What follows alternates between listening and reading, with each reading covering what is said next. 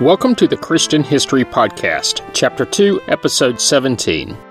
The fifth of several parts concerning the Sumerians. Last week I covered the Akkadians and the Gutians who controlled Mesopotamia between the second and third dynasties of Ur. If you missed it, you really should go back and give it a listen. This week I'm covering the relatively short period of time known as the third dynasty of Ur. By my estimate, there's probably one more episode of the Sumerians after this one, and then this part of Chapter 2 will be complete. According to Genesis 10, the mighty warrior Nimrod ruled over Erech, or in some sources Uruk, as well as Babel and Akkad, all three of which were in the land of Shinar. I covered Babel and Shinar in the Tower episodes and Akkad last week. According to the genealogy found in the same chapter, Noah had a son named Ham, and Ham a son named Cush. Cush was Nimrod's father, making Nimrod Noah's great grandson. There are many other fathers of nations embedded in chapter 10, and we will get to those that we can align with the historic record relatively soon. Like most multi part episodes, there will be some review of the last interwoven into this narrative. So let's get started. The time period known as the Third Dynasty of Ur also known as the Neo Sumerian Empire, refers to both the 21st and 20th centuries BC. Some sources also refer to this period as the Sumerian Renaissance. As a quick note, the dates quoted are from one timeline found. Other timelines have slightly different dates, but the difference really doesn't impact the narrative. But to researchers, it's an area of great controversy, which I will not get involved in. The third dynasty of Ur was the last Sumerian dynasty which grew to any significance in ancient Mesopotamia. It began after several centuries of control by the Akkadian and Gutian rulers. During its existence, it controlled the cities of Isin, Larsa, and Eshnunna, all in the lower Tigris Euphrates River Valley. It also extended as far north as Jazara in present day Syria. The third dynasty of Ur arose a bit after the fall of the Akkad dynasty and the invasion of the Gutian barbarians. Like I mentioned in the last episode, the period of time between the last powerful king of the Akkad dynasty, Ishar-kali-shari, and the first king of the third dynasty of Ur, Ur-Nammu, is not well documented. But most researchers believe that there was a brief dark age, followed by a power struggle among the most powerful city states. On the king list, Ishar-kali-shari is followed by two more kings of Akkad and six in Uruk, However, there are no year names surviving for any of these, nor any significant artifacts confirming that any of these reigns were historical. Akkad's dominance seems to have been taken by Gutian invaders from the Zagros Mountains, whose kings ruled in Mesopotamia for an indeterminate period. Researchers believe this period lasted anywhere from 25 to 124 years. The Gutians were illiterate and nomadic people, their rule was not conducive to agriculture nor record keeping, and by the time they were expelled, the region was crippled by a severe famine and skyrocketing grain prices. Many researchers consider the Guti people to be related to the modern day Kurds of northern Iraq. Some biblical scholars believe the Guti may be the Koa, spelled K O A, of Ezekiel 23. I'll get to them later, probably much later. Uta-Hagal of Uruk is given credit for having overthrown the Gutians by vanquishing their king Tirikan along with two generals. Please note, though, that the Guti were not disbanded, nor absorbed into another society, but they were driven out, probably back to the mountains from whence they came. Uta-Hagal called himself the Lord of the Four Quarters of the Earth in an inscription but this title, probably adopted from the Akkadians, was likely used only to signify political aspiration than actual rule. After all, we know that the territory he controlled was nowhere close to the four corners of the world. No single empire has ever done that, and there is no doubt that he knew it too, but the members of his general population may have been in the dark. Following Uta-Hagal's reign, Ur-Nammu, probably originally a general, founded the third dynasty of Ur, the precise events surrounding his rise are unclear. The Sumerian king list tells us that Uta-Hagal had reigned for seven years, or maybe 26, although only one year name for him is known from records. And that year is the year of his ascension, suggesting his reign may have been shorter, but we really don't know. Ur-Nammu was at first governor of the city of Ur under Uta-Hagal. How he became king is not really known, but there may have been some parallels between his rise and the career of that of Sargon of Akkad.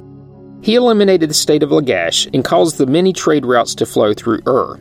Some researchers theorize that Ur-Nammu had led a revolt against Uta-Hagal, deposed him, and seized control of the region through force. Another theory is that Ur-Nammu was a close relative to Uta-Hagal, maybe his brother, and he was asked to rule over the city of Ur in Uta-Hagal's name. After four years of ruling Ur, Ur-Nammu rose to prominence as a warrior king when he crushed the ruler of Lagash in battle, killing the king himself. But we'll probably never know what truly happened. As evidenced by a new royal title that he was the first to bear, the king of Sumer and Akkad, he built up a state that comprised at least a southern part of Mesopotamia. During his reign, he embarked on many impressive projects, including the construction of ziggurats of Ur and Uruk, which acquired their final huge dimensions during his reign. Ur's dominance over the Neo Sumerian Empire was consolidated with the famous Code of Ur-Nammu, probably the first such law code for Mesopotamia since that of Urukagina of Lagash centuries earlier. I covered this in detail in the last episode.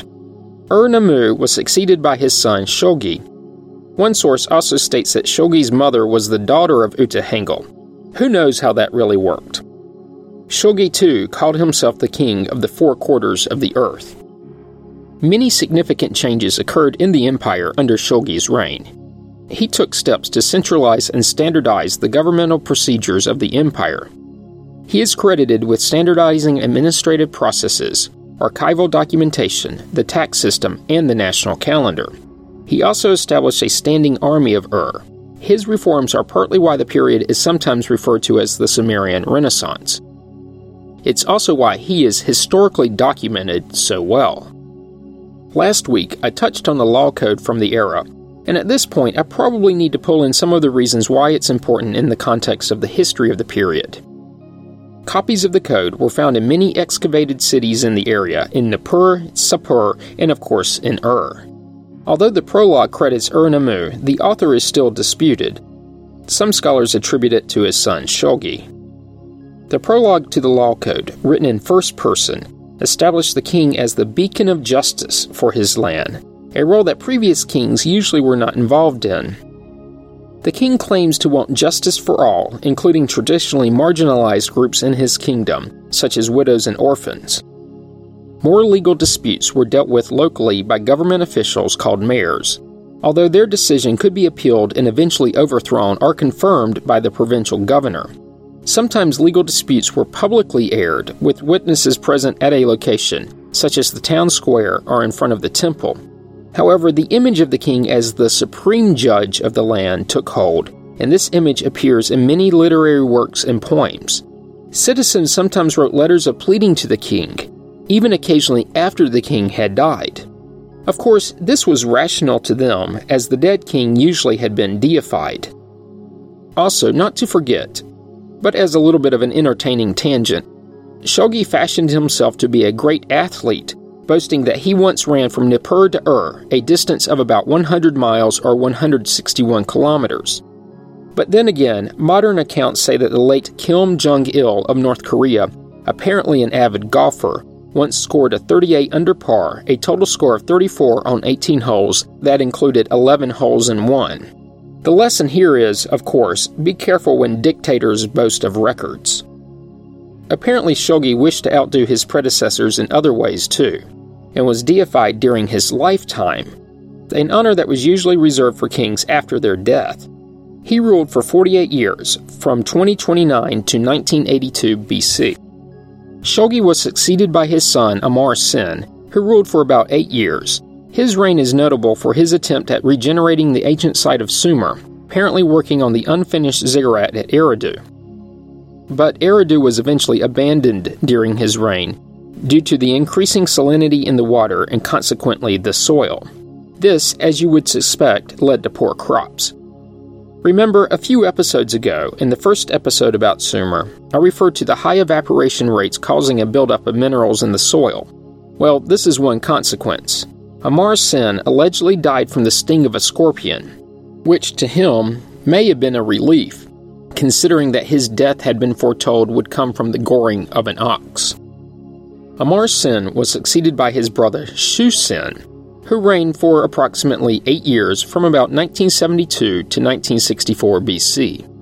The third dynasty of Ur does not seem to have suffered setbacks and rebellions as serious as those experienced by the Akkadians.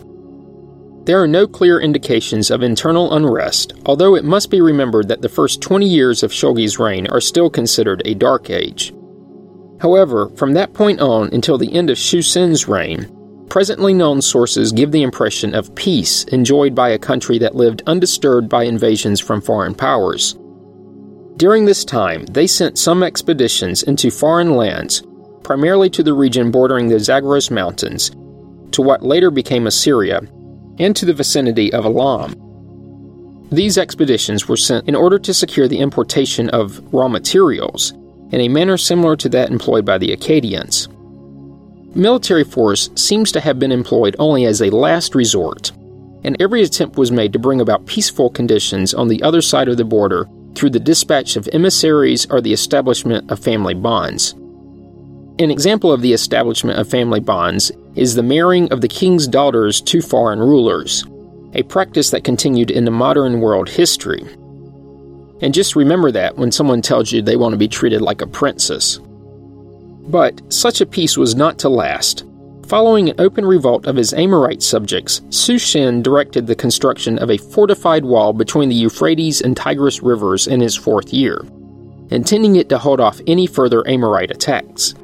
The Amorites were also mentioned in Genesis 10 in verse 16. Shu-Sin was succeeded by his son Ibbi-Sin, who ended up being the last king of the third dynasty of Ur.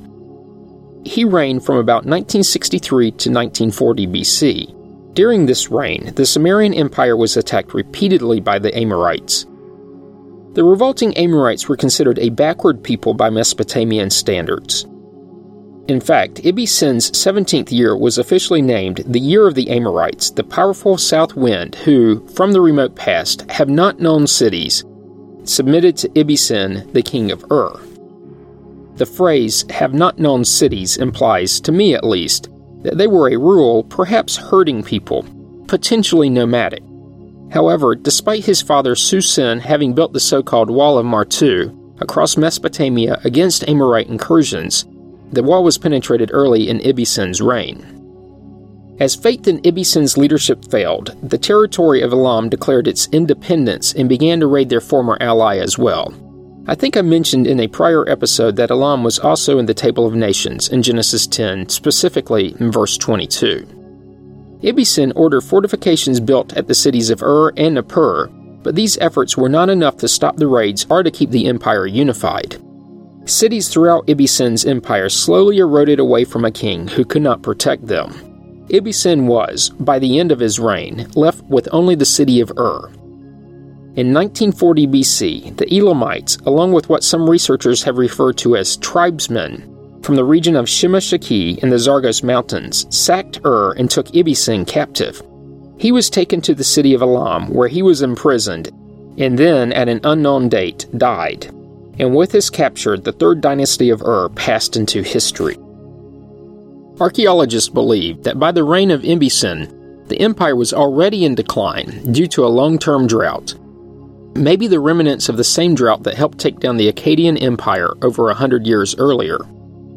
Such a drought would have, of course, impacted food production, which also would have been impacted by enemy raids, bureaucratic mismanagement, and an inattentive ruler. And of course, this would lead to food shortages and a declining empire.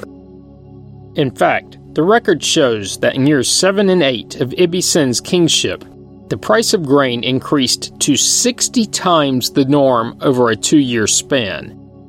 Now, that isn't a 6,000% inflation rate, but closer to 206%, and works out to a doubling of prices roughly every 124 days and it also leads to some interesting comparisons.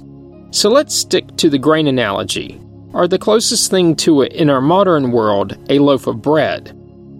Currently, where I live in the US, the price of a loaf of bread is variable, but one can be easily had for about $1.50. A 206% rate of inflation means that in two years, that same loaf of bread would set you back $90. For comparison, in the US, our current rate of inflation for food is around 1% and leads to a doubling of prices roughly every 13 years. But Ibbi-Sin's subjects didn't have anything nearly as stable. A 206% inflation rate is almost tolerable if wages keep pace. But we have seen in recent history the deeper societal impact of runaway inflation, or as economists call it, hyperinflation. The best known modern example is of Weimar Germany, essentially the period following World War I, where the government literally printed money to pay war debt. And people would cart cash around in wheelbarrows, hoping to trade it for something more tangible. Eventually, the nation grew weary of the economic chaos and turned to despotism. It's probably a safe assumption that the people of Sumer were not pleased with the situation either. At least partially, the success of the Amorites in disrupting the Third Dynasty is a product of attacks on the agricultural and irrigation systems. Understandably, these attacks brought famine and caused an economic collapse in the empire, paving the way for the Elamites under Kenatu to strike into Ur and capture the king. The decline of the Third Dynasty is an event in Mesopotamian history that is known in greater detail than any other periods of the Sumerian history due to sources such as the royal correspondence, two poems on the destruction of Ur and Sumer, and an archive from Isin that shows how Ishbi-Erra, as usurper and king of Ishin, eliminated his former ruler in Ur. More specifically, Ibbi-Sin was waging war in Elam when an ambitious rival came forward named Ishbi-Erra from Mari. Mari was located in present day southeastern Syria on the Euphrates River. Historians assume that Ishbi-Erra was a general or another high official. By emphasizing to the utmost the danger threatening from the Amorites, Ishbi-Erra urged the king to entrust him with the protection of the neighboring cities of Ishin and Nippur, Ishbi-Erra's demand came close to extortion, and his correspondence shows how skillfully he dealt with the Amorites and also with the individual antagonist, some of whom he was able to convert to supporting him. Ishbi-Erra also took advantage of the depression that the king suffered. Now, a sidebar Ibbi-Sin believed that his god Enlil hated him. Why did he believe this? Historians theorize that Ibbi-Sin's priest told him this after examining the carcasses of sacrificed animals. This was common practice in this era, and many contemporary leaders base their actions or lack thereof on this procedure.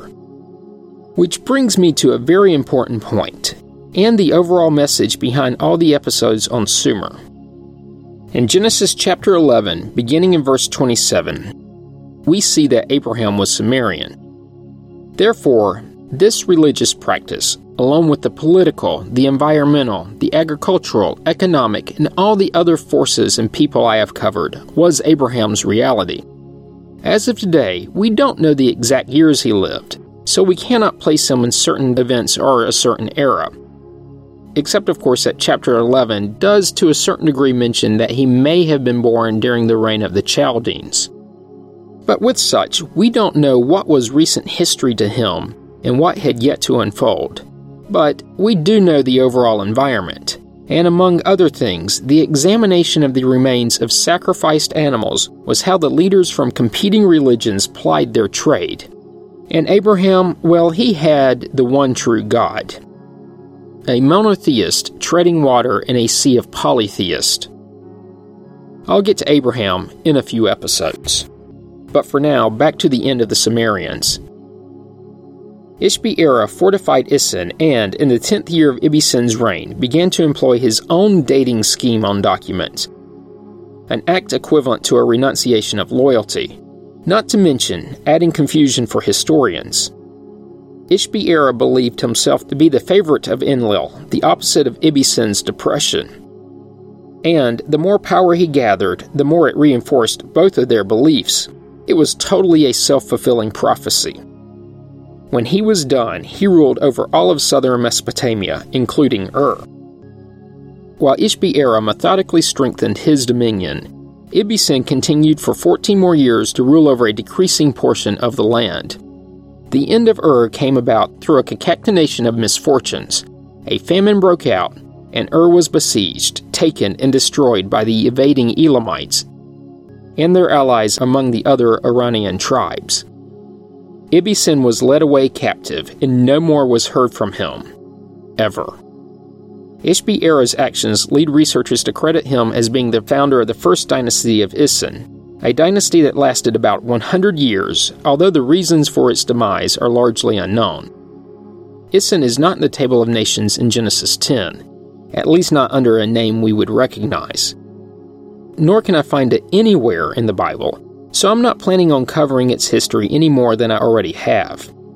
With the fall of the third dynasty of Ur after an Elamite invasion in 1940 BC, the geographic area fell under the influence of the Amorites, and with that is the history of the Sumerians. In the next episode, I'm wrapping up the Sumerians with a closer look into their society, military, literature, commerce, and government structure. Then I'll move on to the Elamites, Canaanites, Amorites, and maybe a few others from the Table of Nations in Genesis 10. These will not take as many episodes, though. Also, I'm saving the Egyptians for later. And please don't forget that many, many episodes ago, I warned you that the second chapter of the podcast would probably be the longest as it sets the stage for everything to come. Also, it covers thousands, and yes, that is literal, thousands of years of history and numerous societies. So please be patient and just sit back and listen. As always, you can find information about the podcast on the internet at ChristianHistoryPodcast.com. Comments and questions can be sent to comments at ChristianHistoryPodcast.com. You can also find the Facebook page by searching the phrase Christian History Podcast as three separate words. Once there, be sure to like the page. This really does help others to learn about it. And if you're enjoying the podcast, be sure to subscribe so you get the episodes as soon as they're released. Also, go to iTunes and give the podcast a positive review. This, I'm told, increases the likelihood of the podcast showing up when others search for a similar topic. Thanks for listening, and have a great week.